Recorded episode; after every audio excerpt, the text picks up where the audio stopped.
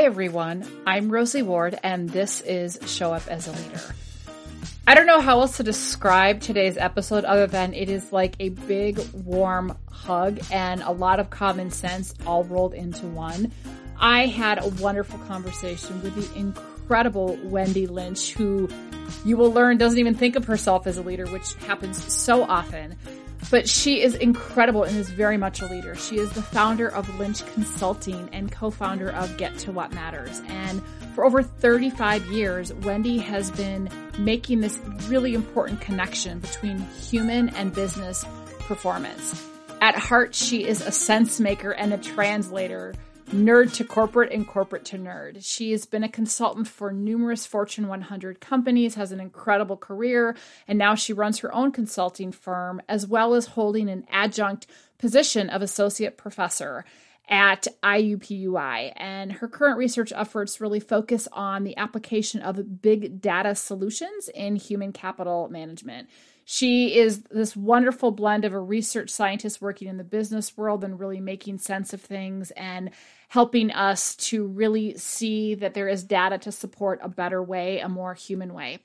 And we particularly, while she has a wonderful career, focused today on her Get to What Matters works and really about how do we create more authentic human connections and why it is so important that we actually learn to pause and to truly listen to other people and how we can move from surface level conversations to really make sure that we're getting to what matters and that we are giving the gift and creating the space for other people to feel heard and to have time to process their thoughts, which seems counterintuitive in this world that is going a million miles an hour. And we just talked about so many different things. And I think that there are so many great nuggets. And I will tell you that we reference a lot of Wendy's listening tools as core in our book, Rehumanizing the Workplace, but we also use them as modules in our work we do with teams and with leaders. So she has been a huge influence in our work, and I am so grateful for this conversation. And I think you're going to get a lot out of it that you can apply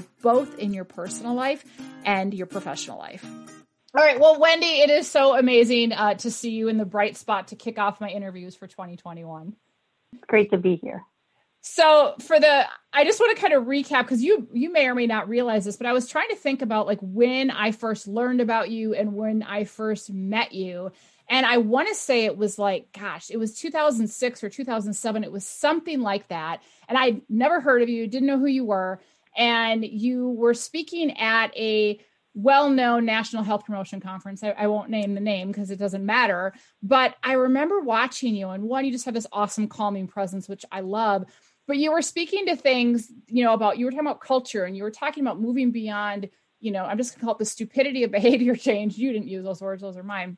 And I remember yeah. I walked away from your session and so, and a couple others, and I thought, well, maybe the world is ready for me because I had always been kind of holding back. And I was like, oh my gosh, I'm not crazy. There's somebody else who is well respected, who thinks like this. So I just want to thank you because you, whether you realize it or not, paved the path for me to get out of my own way and say, okay, maybe I'll start to submit to speak at conferences because I'm I'm not as crazy as I thought. Wow, I did not know that. No, I didn't know that. I was busy trying to kindly say that I thought we were going in the wrong direction as a field. So yeah. yeah. Yeah. Well, you have a much kinder grace about it than probably I did, but I was like, yes. so I don't know. Maybe I, I, probably would have eventually found another path to get out of my own way. But since this whole I'm sure. Also I'm about sure. getting out of our own way, you were you were literally that door opener for me. So Oh, that's awesome. That's yeah, awesome. Yeah. so good. Okay. So I've and so with that, it's been really fun to watch. I think your career and your work evolve, and I know that you still do a lot of things in terms of workplace culture and wellness and environment. And, and I just love that you keep changing and looking at empowering women in leadership. And and the work that I want to focus on today, because I think it's it's all awesome, but it's so so relevant for our audience, is the work you've been doing in recent years of really getting to what matters. And um yeah. and you know what's interesting, and so I'm going to ask you to talk through little little parts of your book as well. But I just think that we end up surfacey so much and we end up i don't know spinning our wheels and i just I, I, love everything about what you're doing and i want to read a little blurb to you which tease this up and i'm going to ask you a bunch of questions so this is from your book get to what matters yeah. say what matters to us drives what we do and how we feel What matters is dynamic, changing in moments, or held for a lifetime. At its essence, what matters is personal, real, and valid. No one can deny what matters to another person. It just does. They can argue, judge, or insist based on what matters to them that something simply shouldn't matter, but doing so misses the point. Very simply, what matters, matters. At the core of a helpful conversation is an interest and openness to the wisdom of others. In the work environment, as in life, we all want to feel competent and valued. And I, I, what I love that, but I was, as I was rereading, I thought it feels so much more relevant with the insanity our world has been through now more than ever. Yeah, yeah, it's it's interesting. Um, and would it be helpful to give you a little bit of evolution of how how we we got to that? I would um, love you to so, uh, and I think it helps people uh, when they're thinking about career changes or career evolution. So, I'm a total nerd, um, total researcher. Um, my core um, background and career has always been in research and evaluation and data analytics. And that is still a lot of the core of, of what I do. And I, I think of myself as a translator, business to nerd, nerd to business. That's kind of how I think about it. Um, I've always thought that making sense of things adds adds a lot, especially in the in the business world and this crosswalk between people and business, and as you say, humanizing the workplace. But sometimes evidence helps that happen. So if I show you that there's a correlation between mental health and performance, if I show you that there's a, a, an association between how people feel about their coworkers and whether they are absent from work, then you can start to put something in place where leadership maybe pays a little bit more attention. Well, yeah, I so love I've that always, because when you're changing paradigms or when you're trying to do something different, yeah, people go, we tend to fall back on it. It feels unsettling, but if there's data, now it makes it more tangible. And so I love that you bring that that into it because because I know that I can speak for myself, like your earlier work, like until people like yourselves, like I'm not a data person. Like I'm a qualitative researcher. I'm a, I'm a, I'm a put stuff into practice. And, and so I get super excited when you have the data and the research that I can leverage to further support. See, I'm not crazy, or see this makes sense for people who do need that. So I just wanted to say that as an aside because right. I just think it's so important. Well, it, it, it is, and it's and it's powerful. Um, I just was reminding myself recently 20 years ago, there was this theory of work withdrawal that um, was popular, and a lot of writing was done about it. And I, and I got reminded of it this week when I was talking to an employer that has worries in a variety of different areas. And, that, and the work withdrawal theory is that you don't, you don't just leave and quit. Um, very few people, that's just, you know, one event. It's this process of first emotionally withdrawing and then behaviorally withdrawing. And then identity withdrawal and then finally you leave if you have the ability to leave. And so every little step is is like this uh, turning away of being your full self at work. And so if you have theories like that and you can say look first thing that happens engagements down and job satisfaction down. Second thing that happens, they're late all the time. Third thing that happens, the, you know, they're not performing well, and then they're gone. So it's not just, oh, we've got to work on retention because it's a much bigger process because humans are way more complicated than that. Yeah, it's not there just, a, there was one a, little thing. Yeah, there was a book, and I'm gonna I don't remember the exact title, but it's something along the lines of "I quit, but I forgot to tell you." right? I mean, exactly. Yeah. no, that's uh, that's exactly right.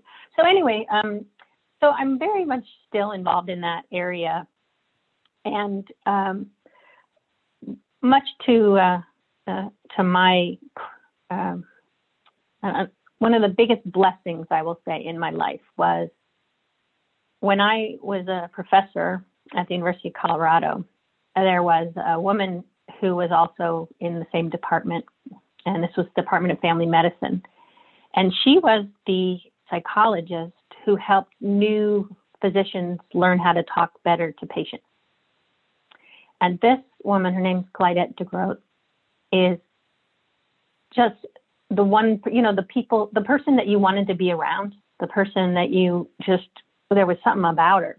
And I noticed that she just could diffuse a tough conversation or, you know, inspire somebody very, very quickly. And so I, I became friends with her and she became a mentor. We're still, we still talk a lot. And I asked her to teach me what she knew, which was through decades of a variety of different kinds of teachers and disciplines and a variety of different things. And um, so I asked her, please teach me about all of those things. And what's interesting is I would say that the research and the data analytics is what I do. But the get to what matters stuff is how I practice being in the world.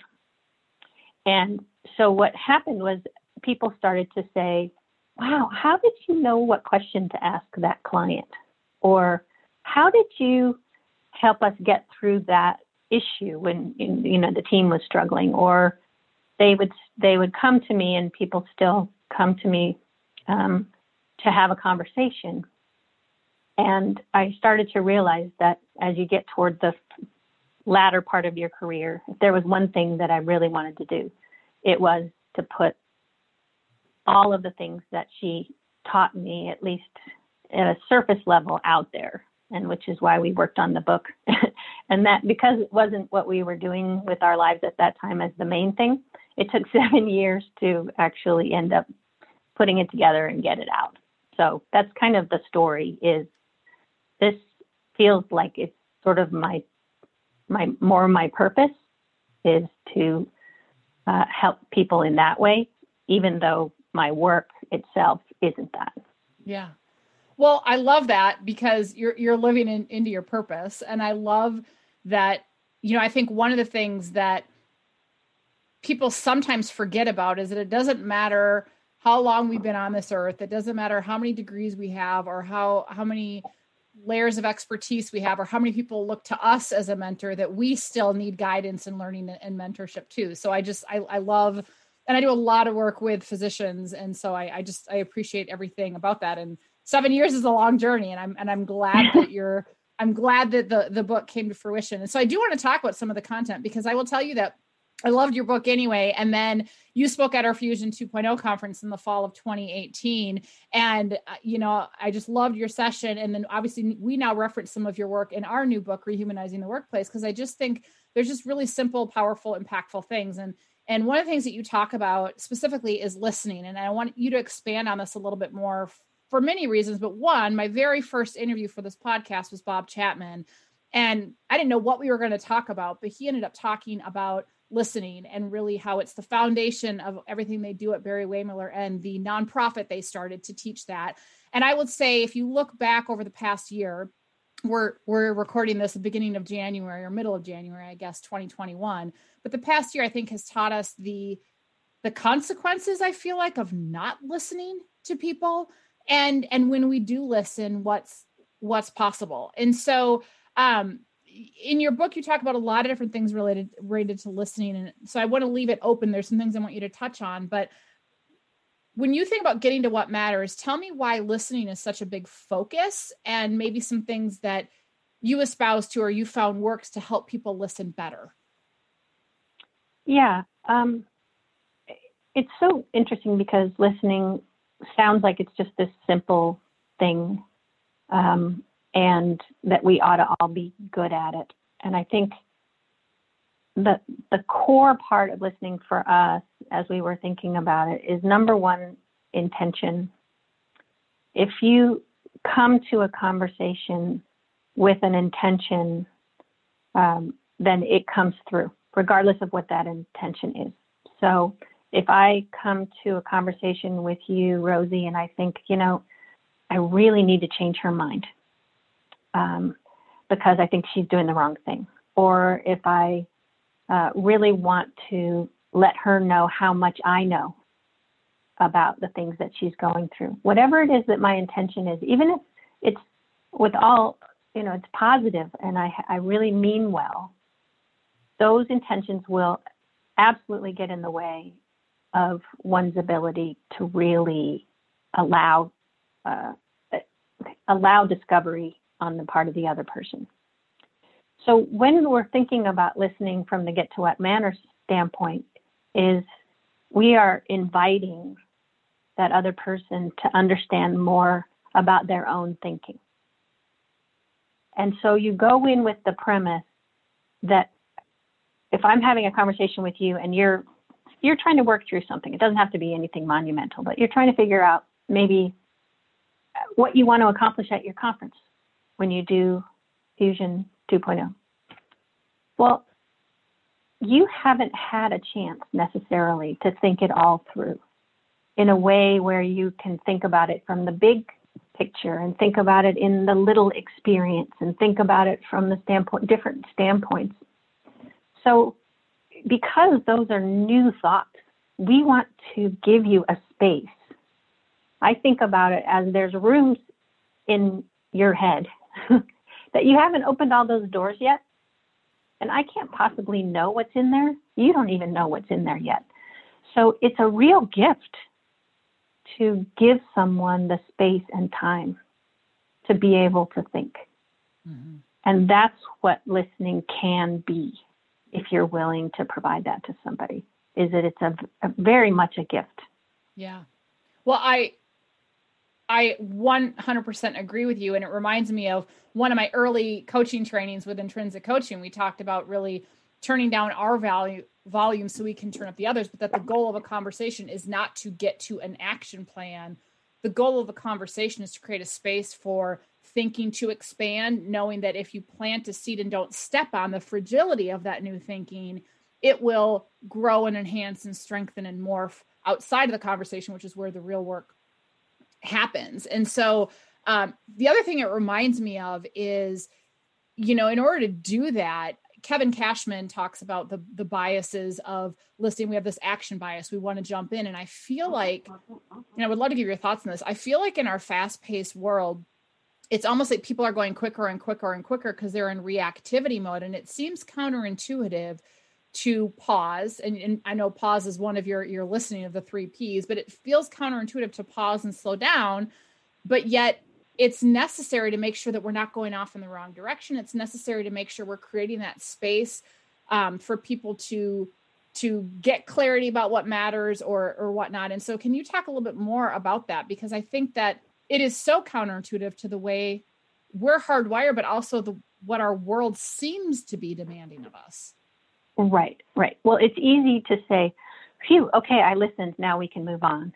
And uh, one of the things that Clydette uh, taught me that was quite miraculous. And again, these are simple things, but is the rule of three, which is that usually the first thing that somebody says is their automatic response.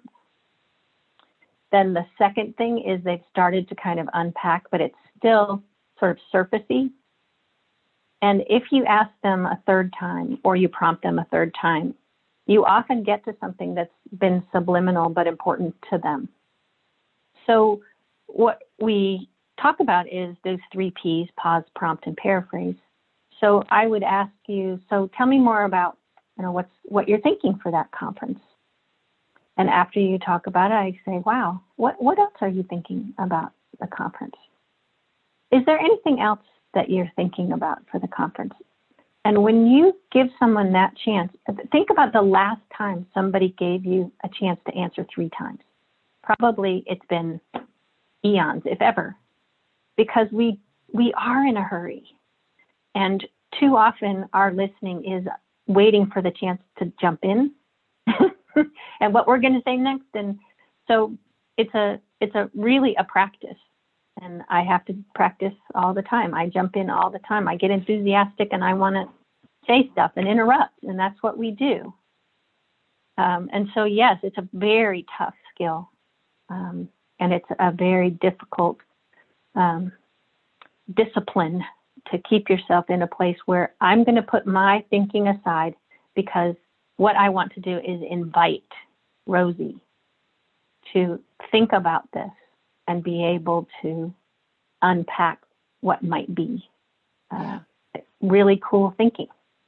Well, and that goes, and I know this goes with the setting intention because if I don't go into the conversation setting an intention that I want to give you space, this is not about me, this is about you. I want to give Wendy space to explore their thinking, or, you know, going into a committee meeting or a team meeting, you know what, this is not about me. This is, I need to get ideas and feedback from my team or family or neighbors, right? When we, when we say, you know what, my intention is this is not the Rosie show, right? Or right. this is not the, this is, this is, I'm here to learn, or even, you know, I, I will say sometimes, um, again, I'm always referencing that your work with a setting intention, but you could go in of I am setting the intention of I don't have to have any answers in this conversation. I can just seek to exactly. understand. Right? Exactly.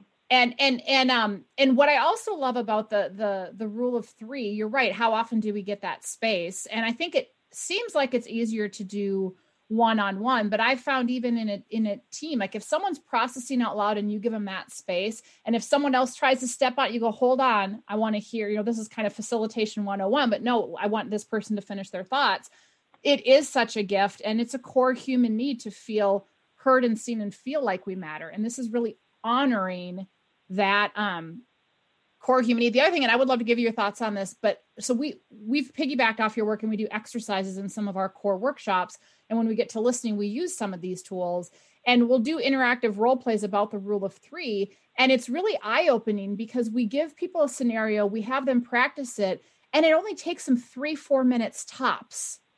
And and they usually do have this incredible aha of wow, like either it reaffirmed the energy and commitment to what I was thinking to begin with, or I did have some new thinking that I didn't even know was there. It can go either way. But the fact that yeah. that came up in three or four minutes, because people think I don't have time to ask somebody three questions. It's going to take too right. long. So I know, how do you address there, that time question? Well, it is a, a frequent. Um, it's either I don't have time for that, or oh my God, this isn't therapy. I don't want to have to hear all about this.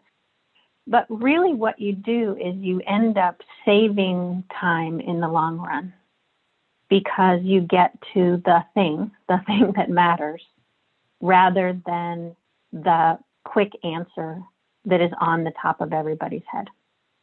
So you avoid, and I, I have many, many examples of people who said, you know, we went to this client, we asked them what was going on, they told us, and we went, okay, we'll go fix that. And then they ran to fix that, and then the client's still not happy. So we went and asked the client again, and the client said something different, and we went and fixed that. And so you go, well, did you sit for a while and ask whether there's anything else? And uh, can you think of anything else? And how else might you think about this?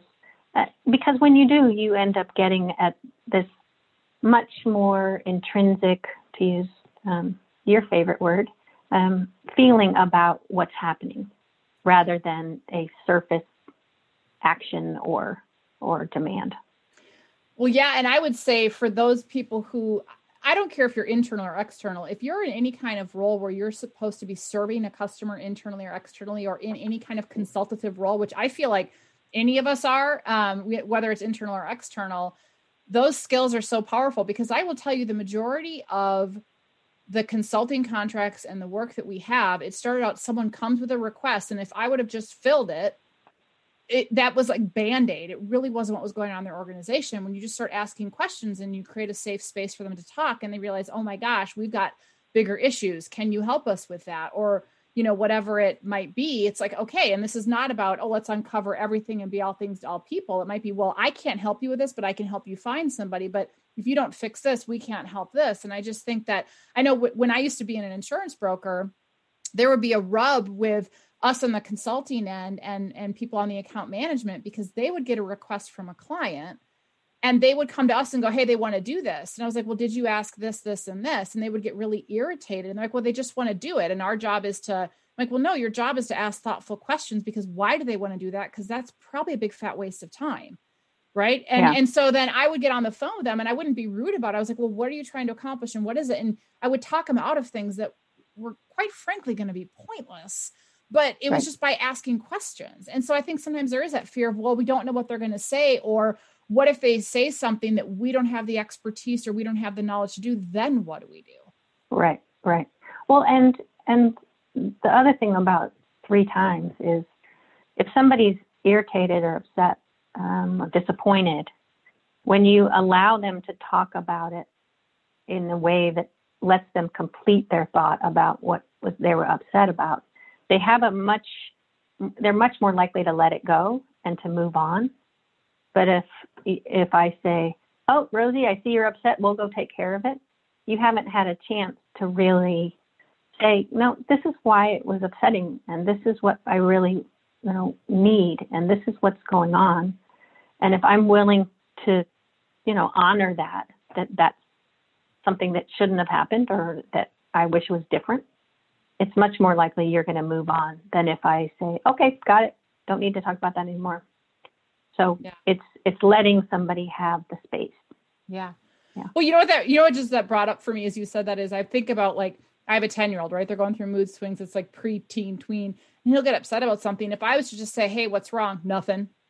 And if I leave it at that, right? And so so I think there's there's the asking the good questions in the three, but I think it's also setting that stage of intentionality and being explicit about like this is a psychologically safe place or hey like you you can tell me anything i'm not going to get mad like i get mad if you don't you know talk to me or whatever and just saying like we need to be able to talk to each other and when you're ready or whatever it might be so i think um if i think it's a huge parenting thing too yes yes it absolutely is and i have friends who have uh, gone through teenage years with their kids using some of the things from get to what matters because they're just very respectful and um, gives people space. And so it just gives you a, a framework for an ability to. I think it gives you confidence because you have ideas about what you might do next. Yeah. Um, depending on what it is that you run into, which is which is great. And I, I wanted to comment on another comment that you made on psychological safety. You know, making a safe space because of the research nerd I am. I, I did a I did a big literature review on psychological safety because I know that a lot of managers don't like that word. You know, they feel like it's a coddling sort of a, a thing. And if you haven't seen some of the literature, it is fascinating. They've looked at psychological safety in the workplace and how it actually affects performance.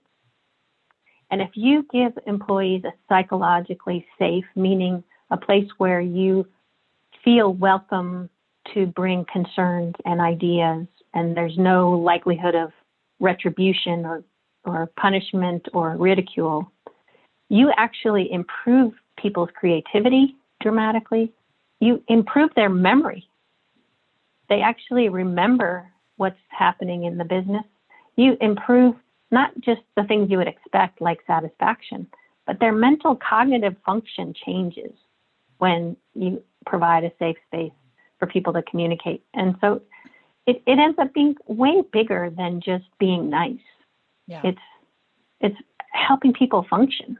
Yeah. Well, and I love um, Amy Edmondson will regularly say that psychologically safe workplaces and work teams, because it resides at that local team level, is yeah. is I, I mean this is my words, but I say it's not all unicorns and rainbows. Those psychologically safe teams have those difficult conversations. They have disagreements, but the candor is expected and it's rewarded. Yeah. And I think about I think about like psychological safety on a team level. I think about it in our in our community, in our families, right? That can we speak up to our spouse or our kids or our parents or you know our friends and neighbors? You think about even like you know the divisiveness around masks and everything and just all there's so much stuff and it's like if we don't feel safe speaking up because we're going to get literally we're physically in danger or we're going to get shunned or we're going to get whatever right, like people right. shut people shut down um yeah. and yeah and it's it's it's interesting too because i think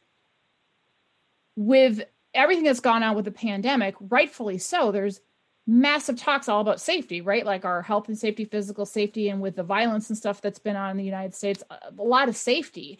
And the conversations that I've been having, whether it's a manufacturing client or a healthcare client, is I'm like, you cannot be talking about safety and not also look at psychological safety and culture. And are you equipping people with the skills to be right. self aware, to know that they're even to use Brene Brown's word, armoring up and shutting down? Are you equipping people to learn how to listen, right? And set an intention to show up curious rather than judgmental to piggyback your work? You know, it's like if we're not equipping people to navigate these really disruptive times and not show up as our triggered awful selves that erode psychological safety like we can't have any other conversation about any other type of safety.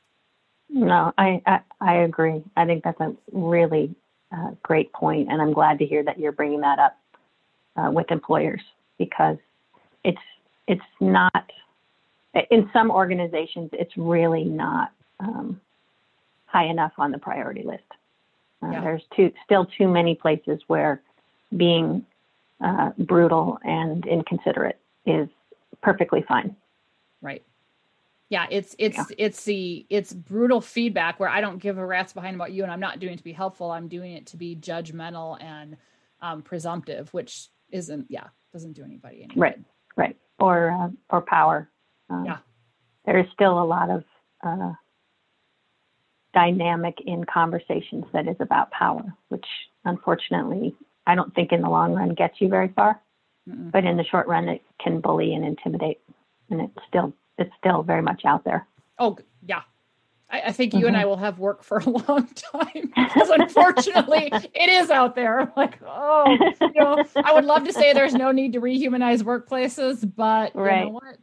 Right. There right. it is. Yeah. uh, Clyde, Clyde said something to me um, this last week where um, at least we don't have to worry that executive coaches um, have nothing to do. But yeah, I would say the coaching yeah. part of my business has skyrocketed because it's yeah, people are oh, it's yeah. I mean, yeah, you know, oh, good. There, there's a lot of work to be done, and, and um, yes, yes, unfortunately, there is. But. Yeah. So speaking of like power over or whatever, one of the things I would love you to speak to a little bit, and then I'm going to shift gears with our questioning. But in your book, you talk about some of the challenging styles, right? Like what happens when you're interacting. And there were several of them, but I, I wrote down a couple of them, and I'm going to let you pick which one you want to talk about. But ones that I've been noticing coming up in my coaching conversation, speaking of coaching, or coming up in team dynamics where people ask me like, well, how do I deal with this? So one of them is the silent one um, mm-hmm. One of them is the complainers, victims, and drama queens, which I think there's a lot of those lately. Uh, one mm-hmm. of them is the know it all. And then the other one is someone who gets lost in the weeds. So I know you talked about more, but those were like the four that I find that I am getting asked about a lot. So I would yeah. invite you to pick one of those that you want to speak to and just talk about some tips of dealing with that challenging style. Okay. Um, well, let's let's talk about weeds um, let's talk about about weeds um, because it it takes into account some uh, uh, an interesting um, framework uh, for thinking about how how people talk and uh, what level uh, they tend to operate on. So um, we all know people who are really really detail oriented. Um, and I actually surround myself with those people because uh, I am so big picture. It's hard to get me to get detail oriented. So, in some ways, they're a blessing. Um, but there are uh, weed people that uh, where it's very, very difficult to get them out of um, worrying about, you know, what color the pencils are going to be at the meeting that you're going to have on strategy. Um, so. So, yep, yep. yeah. Or clear the so, post-it um, notes or whatever. Yeah. Uh-huh. Yeah. yeah exactly. So, um, one of the things uh, to think about is that there are different levels of meaning to people. And um, the more detailed level, where people are into the specifics, um, is about uh, what, what's around you and what specific behaviors people may have. There is a sort of a strategy level um, called motivation. You're translating things. And then there's this overarching sort of big picture motivating um, about your beliefs and your identity and those sorts of things. So, what we want to do is when somebody's operating uh, in their specifics, what you want to know is what's important about those specifics to them and you want to help nudge our conversation a little bit um, higher up into their motivation. so what I'm I would be doing is I might uh, talk to you about maybe the rule of three. So besides the colored pencils, uh, tell me more about what what else you would like to have at the meeting.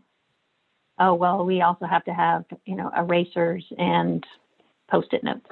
Oh, and and what else might might we have? Well, we want to have snacks because people get hungry or whatever.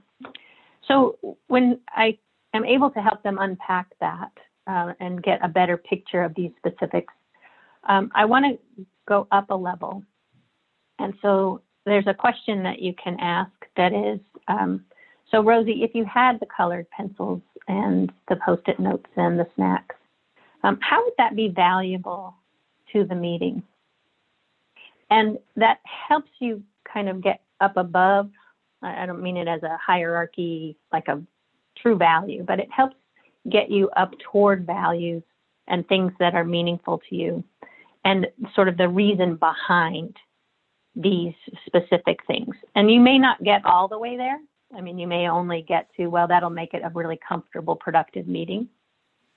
But I might say, well, how else will it be a productive meeting? Expand that a little bit. And again, say, well, if it wasn't a really productive meeting, how will that be valuable to us moving forward?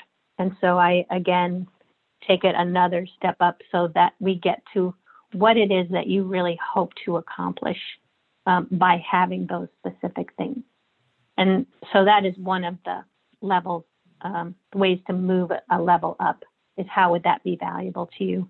And it really does change the, like I said, the door that they're opening so that they're going to a different, um, a different level, a different room in their brain that is yeah. a little bit more, more uh, belief oriented. Yeah, I like that. I think that um, and I'd love to get your thoughts on this as you're saying that. I, I was thinking about when I've had conversations, with people like, okay, so let, you've got all the bases covered, right? Like all the all the basics are need. So what will tell you when we walk away an hour from now or four hours from now or whatever, when you leave this meeting, how will you know it's been productive or how will you know it's been right. effective? Right. So you're kind of doing that vantage point of helping them and you know what will tell you it's it's w- what will tell you during it's on the right course or not. So I think helping them kind of uh, yeah, um, kind of think through that. And I know the other, I was just having a conversation with uh, someone else the other day, and they were talking about leading team meetings or leading committee meetings where you know people are engaged and then they're not engaged or whatever. And and um, and uh, and I had said kind of something similar, but I said, you know, when I am working with groups and you start to feel engagement vary or engagement drop or whatever it is, I like to have a group conversation about, you know, we've been meeting for a while or maybe our charter has changed or maybe life has changed. So i would like to like rehear from every single one here what would be a valuable use of your time. Like you come to these meetings and you walk away what are you wanting from this group or wanting from these meetings or whatever and they get to co-create co-create it. And it might maybe it needed to shift because our life has shifted. I don't know. So that's a tangent but it's just another way of kind of getting them to think how how will yeah. I even know versus oh I'm going to another meeting. Like well no what will make this a valuable use of your time or how will you know it's productive? right. Right right. And we we like uh, a lot of how questions and your how questions are you know are wonderful. Um, how will you decide is a is a very good um, opening question when somebody uh, is exploring the idea that we're going to do a project well how will you decide that that project is useful or successful um, because that is sort of the the overarching strategy level that um, how people translate the world into specifics and specifics into the world. Yeah. So, how did you decide that that was a, a critical issue? Gives you a whole lot of information about them and, and what's important to them yeah their decision making process or you might find out that they really haven't thought about that and it's like okay well it might be kind of helpful to you like how, how do you know if it's a good decision or not or how, right. how, how do you go about making decisions and they might find that they they have right.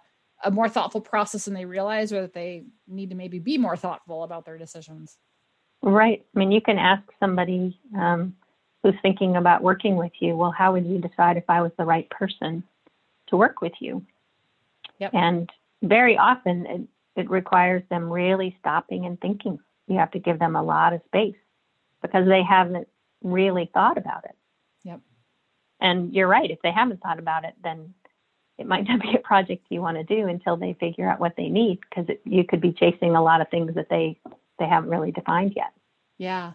I love that. And you know, the other question that just came to mind that might be helpful for people who again whether they're internal or external in an organization is you know, obviously we do a lot of work with leadership development and you know whether it's someone's trying to decide do we start with like ex- executive leaders or next gen or where do we start or how broad do we make this or whatnot I, you know, when they're going back and forth, I feel it's like the ping pong. They're trying to figure out how do I make this decision. That I like to go a step back and say, well, fast forward, you've made this decision, you've invested in whatever you're going to invest in. How will you know it's the right one? What will tell you it's the right one? And then back into how are you going to decide? Um, you know, like what, yeah. what, like what in general will tell you. And it's so, yeah, I, I, I love that. I love that. So yeah.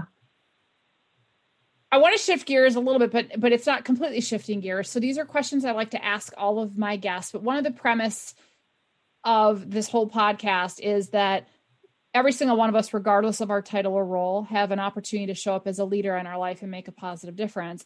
And that it's part of the human condition that when we do work to show up as a leader, um, sometimes we get our butts kicked when we do that. And sometimes we don't always feel like doing that. And we have like our own narrative that you know keeps us wanting to stay safe and small. So what i would love to hear from you wendy if you're willing to share is what is a self-limiting story that you sometimes tell yourself? And when it shows up how do you move beyond it so that you can still show up as a leader? Well it's really interesting because um, my first reaction when you asked whether I would be on this um, podcast was what? Um, because I don't consider myself a leader.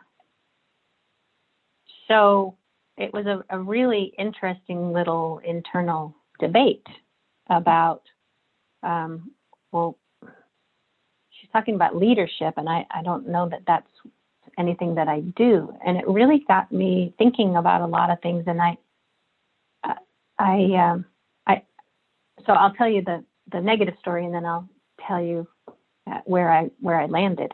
Um, so I worked for one of the large human resources consulting houses, one of the national consulting houses for several years. And when they hire you, they put you through um, eight hours. Well, at least at the time, they put you through eight. They fly you somewhere and, and do eight hours of psychological testing. And then um, if they decide that you're a fit, then they give you feedback and they have somebody give you feedback. And so I got feedback. They hired me and they, I, I had my debrief and they said, well, I mean, the good news is, is you're good at this and you're good at that and you're going to be a good fit at this and you're smart and blah, blah, blah, blah. And then he said, don't ever let them um, put you in a management or leadership position. Wow.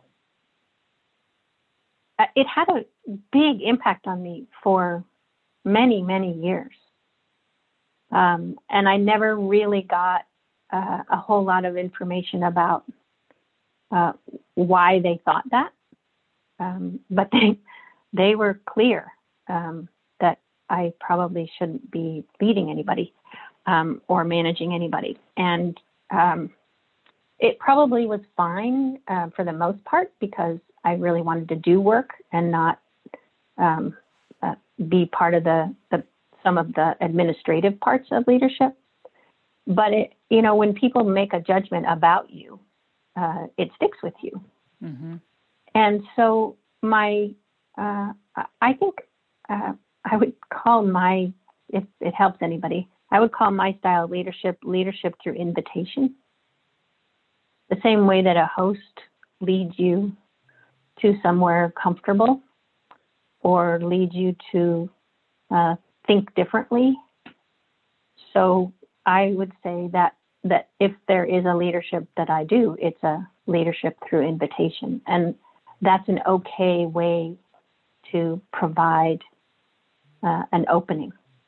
Um, so that's kind of where I I landed, but but yeah, it's a it, it was very funny to get your then for you to say we're going to maybe ask you about what gets in the way. And well, ironically, I don't think of myself as a leader, so that is kind of a, a, a funny uh, uh, a funny challenge. Yeah. Well, it's so funny you say that, Wendy, because you know I think about when I was you know, in my earlier years in the wellness industry, you look like who are the leaders? Like these are the people that are doing the research and these are the people that are speaking. So like thought leader, right? And and I and I'm I'm chuckling because I love your humbleness and if and but it's interesting for me to hear you say I don't consider myself a leader because to me I'm like uh duh you 1 billion percent are and even the fact that you're writing this book of how do you help people get to what matters from our perspective you know leadership is about maximizing your positive impact on the world which you're doing right? And you even said you get to what matter is like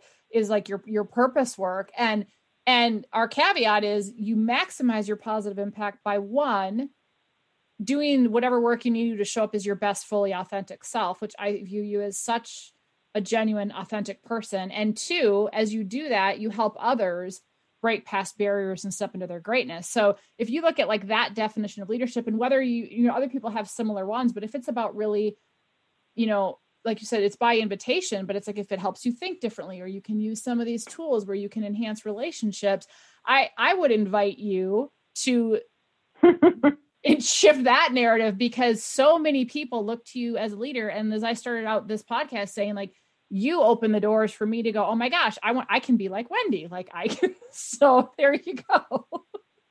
Right. Well it just it, it if you can realize that leadership doesn't mean that you are you know out in front of the parade at all times.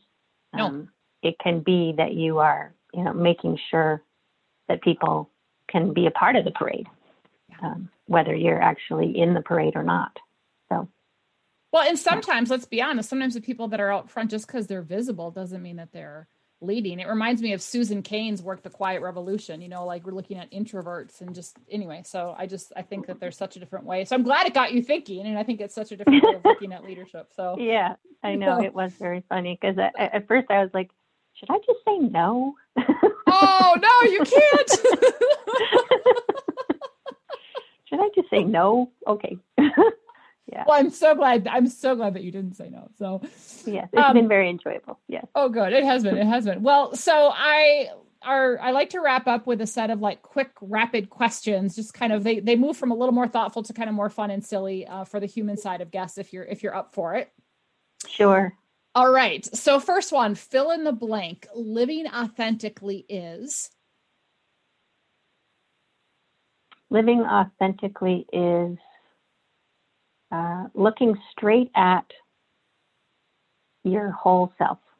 So, not looking away from the flaws that you have, not looking away from the talents that you have, just being very um, transparent with yourself, not wishing you were something else. I love that. I love that. So th- th- this will be funny to you when the world is presenting an opening, but you don't feel like showing up as a leader. What do you What do you do? Um. Well, I think as I've gotten older, probably the first thing I do is um, trust that there may be a really good reason that I don't want to show up trust that it maybe it isn't safe or it isn't the right fit or somebody else would be even better. Um, but if it's just that I'm being lazy, I guess I uh, I try try and uh, uh, give myself a, a little swift kick and and get on with it. like I'm going to be on Rosie's podcast. No, I was kidding. yeah, exactly. yeah, or afraid, I guess, or very reluctant. Yeah. Mm-hmm. I love it. I love it. When's the last time you were courageous and how did you show up? Um, wow, I, you know, it's hard to think of yourself as courageous right now when, you know, all the first responders and people are actually courageous. But um, I, what would be, I think, what would be good is to think about like nano courage or micro courage. You know, you you talked about standing up, um, uh, being willing to let someone know that they're inconsiderate and they shouldn't have been that. I mean, in a respectful way, but but let them know. um, when I know that people are anti-gay and I talk about my wife. When I um, decline the invitation to go to the gathering because I know that they're not taking COVID seriously. You know, it's those small ways that you you are true to what you believe, I think. And and so maybe little micro bravery adds up to bigger bravery, but uh, that would be that that's probably the closest.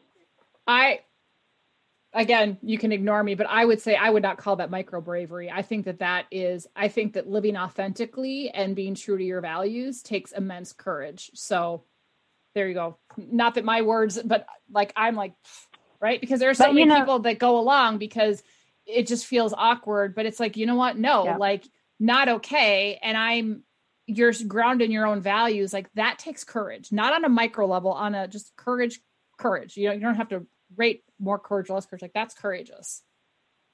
Well, it's you know, I think I I think we don't give ourselves credit um, uh, for for adhering rather than like you said going along i mean it is it is hard to especially if you're a pleaser and which i am you know inherently yep it is hard I'm with you. and and you know i think when you talked about stepping out um, of of the norm I, I think probably the thing that took the most professional courage was um, deciding that I couldn't go along with a certain line of thinking anymore.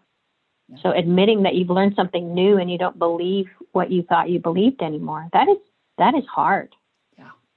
Which and is so why I don't speak there, at a lot of those conferences anymore. I can't do it. Right, I, I can't be right. an integrity. I cannot be an integrity and be the token challenge the status quo when everything else about it is right. complete. Yeah, yes, that's why we started Fusion, but that's an aside. So, yes, yes, like, yes. No, I got, I get it. Yeah, yeah. So, not an right. easy thing. No, no, no, no. What's something people would be surprised to know about you? Well, I'm pretty not very surprising, I would say. um, um, well, you know this, but um, I like uh, turning research into spoken word poetry. So and I, you can rap. Them that's that's what I call rap. I, I, I was corrected by somebody that that's not really rap, but I, I call it research as poetry, which I abbreviate to rap. So um, so you know, I I did one on um, on healthcare consumerism, and I did one on get to what matters. So um, so yeah, I, I I don't know that people expect me to be that silly, but I am. No, and you're freaking phenomenal at it. I love it. I love it so much. Um, okay, now we're gonna get a little more silly. So this is if reality and money and nothing like we're no object. Uh, the four C's. It's my conversation starter. Um, so what car would you want to have? What country would you want to visit? What cuisine would you want to eat? It does not have to be related to the country. And what celebrity would you want to eat that cuisine with? And the celebrity can be living or dead. Hmm. So first one is car. Yep. Well, you know, they've just been working on a whole bunch of flying cars. Ooh. You know, they have those flying cars. There's, I think they're going to test in Abu Dhabi the new flying taxis. They're like little life-size drones.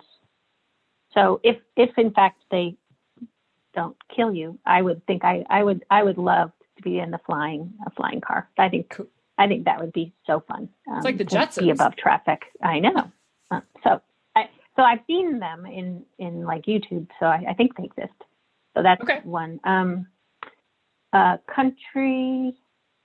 Um, I don't know. Right now, I'm really wanting to go to the Canadian Rockies. So that would be probably. I'd really like to go hiking in the Canadian Rockies. So that's that's that. Um, I'm torn on cuisine. I love Mexican food, mm. but I also think it would be if I could just go have authentic, you know, French baguettes and cheese and wine. Oh, I mean French, you know, like that. You don't need much more than that. Nope. So nope. that that that would be. I would be very happy with that. Celebrity. You know, it's funny. I'm curious about people around celebrities. So it doesn't have to be a celebrity, right? Well, Could it be know, anybody? yeah, I guess. I mean, yeah, we, we say celebrity, but you can you can pick whoever. So So, so um, I read this book called The Other Einstein. It was about Einstein's wife, who is a, a physicist also, but she didn't get credit for how she contributed to all of the theories that he had. oh, So I'm just, I'm right now, I'm just interested in the people around the celebrities. Like, wouldn't it be fun to like meet Gandhi's mom? You know, yeah. how did how did you know how did Gandhi end up being Gandhi? It must have been somebody around, uh, you know, whoever, you know, made him think the way he does, or did, or whatever, or, or, I I mean, it just is. I, I just am fascinated by the people around the people. Yeah. So you're gonna have French. You're gonna have French wine, baguette, and cheese with Einstein's wife and Gandhi's mom. I love it. I love it. Yes. Oh, Okay. So let's just yeah, let's see what they what they had to say. I think it's fantastic. It's, I love it. All right. Your favorite go-to movie? Oh, um, I love sappy love stories, like ones where people last forever, like Ghost and you know Always. I love those ones. Yeah. Yeah. Nice. So sappy. Sappy. Your go-to song? Oh my gosh. I don't know that I have one. I I like so many different kinds of music. I mean anything from Lady Gaga to Billie Holiday to I mean Nice. I, I don't have an answer to that one. Don't don't limit yourself. It's all good. Um, your signature dance move? I actually probably would say the move that I just saw from somebody else on the dance floor that I think looks really cool. you know, like I'm one of those people that I'm like, a really cool move, so I do that one, and somebody else does something else, and so I I probably don't have one of my own. So I guess that's very inauthentic on the You dance could, you could be the shadow dancer or the, the exactly dancer. Exactly like they do. Oh, that is so cool! I wish I knew how to do that. Yeah, exactly. All right. I love it. In another life, your job or career would be I have always thought that bass players in like rock bands and uh, R&B bands just seem so cool. Now, I don't I'm not musical at all. I don't play an instrument. I can't carry tunes, but I think those guys in the back that are just, you know, they just they only move like two fingers the whole song, but they lead everybody else. So I guess that kind of fits with me, doesn't it? That they they're just sort of keeping the rhythm, and they're in the background. Uh, I I think I think they are the coolest bass I love it. player. I love it. Yeah. So you could have you could have your shades on, you could be playing the bass, and you could be mimicking the dance moves of the lead singer. exactly of somebody else. Yeah, exactly, exactly. I would be I would be a Pip, not Gladys Knight. I would be one of the Pips. That's awesome. I'll change it to Wendy Pip. Anyway. yes, I'll be one of the Pips. All right. So I say this lightly with quote something because it doesn't have to be a thing, but what's something you can't live without? Hmm. Uh, walks in the outdoors with my dog. I think that being outdoors this year has just saved my soul. And I have a Labrador who's just um, just great. So that yeah, I couldn't have survived. I couldn't have. Got it. Got it. Nice. Something in your ordinary daily life that makes your heart happy. Yeah, my dog. My dog. Yeah. Love it. What's your dog's name? Karma. Karma. Oh, I love it. I love it. Sometimes good karma, sometimes bad karma. We, we we got two little puppies at the end of October, and so I feel these sometimes I'm like, oh, I love you so much, and sometimes during the day I'm like, oh my god, shut up. Good, good, good. Good. Yeah. Stop it. So, Yeah. Totally get it. Totally get it. and last but not least, what are you grateful for right now? Oh, all the love in my life. Um, uh, my wife and uh, extended family and good friends. Uh, I think it's been a year that you appreciate them. I just wish I could hug all of them more. you know, there's, I think there's been a big hug deficit. Yeah. That, uh, I can't wait to uh, earn back. I don't know. It is. Yeah. Uh, you know what it reminds yeah. me of is the, uh, I don't know if you were there, but at the very end of the, the 2018 Fusion 2.0 conference, Raj Sisodia led this amazing connectivity uh, exercise where you were just standing with a stranger and you ended up hugging them and we have like pictures of it and you know it felt awkward but i'm like you know what now that's going to be the norm like i'm going to hug you for an awkwardly really long time because we're all so hug oh, deprived I know. I know. I know. It's so, it is, yeah, it is so hard. yeah It's, yeah. So, so yeah. Um, the love that I have and, uh, and looking forward to when you can actually express it in a, in a, a non-virtual way. yes yes that will be so nice Oh, Yeah. well, Wendy, as always, it's it's just so warm and like you like a big hug, even though I can't hug you. Every time I interact with you, I just feel like I've had Yes, this it is. ginormous hug. Yes. Well, uh, you know, someone told me that this is a, the new heart shake. So instead of a handshake, you just put your Oh. hand on your heart. So Well, there you go. so Hand- my heart shake. Hand is on the heart big time, and thank you just for thank you for who you are. Thank you for the work you do. Thank you for letting me reference your work and like bring make people aware of it, and just for for being you. And I just I just adore you, and it's always such a pleasure. Well, thank you so much. It's been uh, uh, it's been great, and uh, I appreciate so much of what you're doing with Fusion 2.0 and all of the work that you do. So um, I will continue to support that, and hopefully in person we can all celebrate in the non too distant future. So, Let's hope. Let's hope. Thank you. all right, thank you.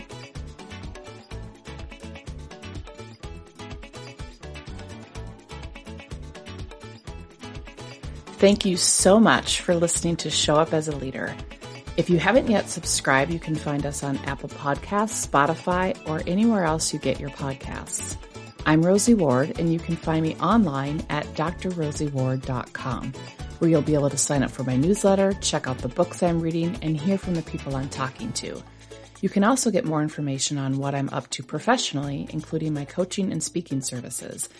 You can also find me on LinkedIn at R Ward, Facebook and Instagram at Dr. Rosie Ward, or email me at rosie at drrosieward.com.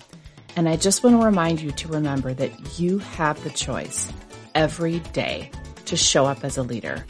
So choose courage over comfort, embrace your humanity, and never, ever dull your sparkle. Take care, everyone.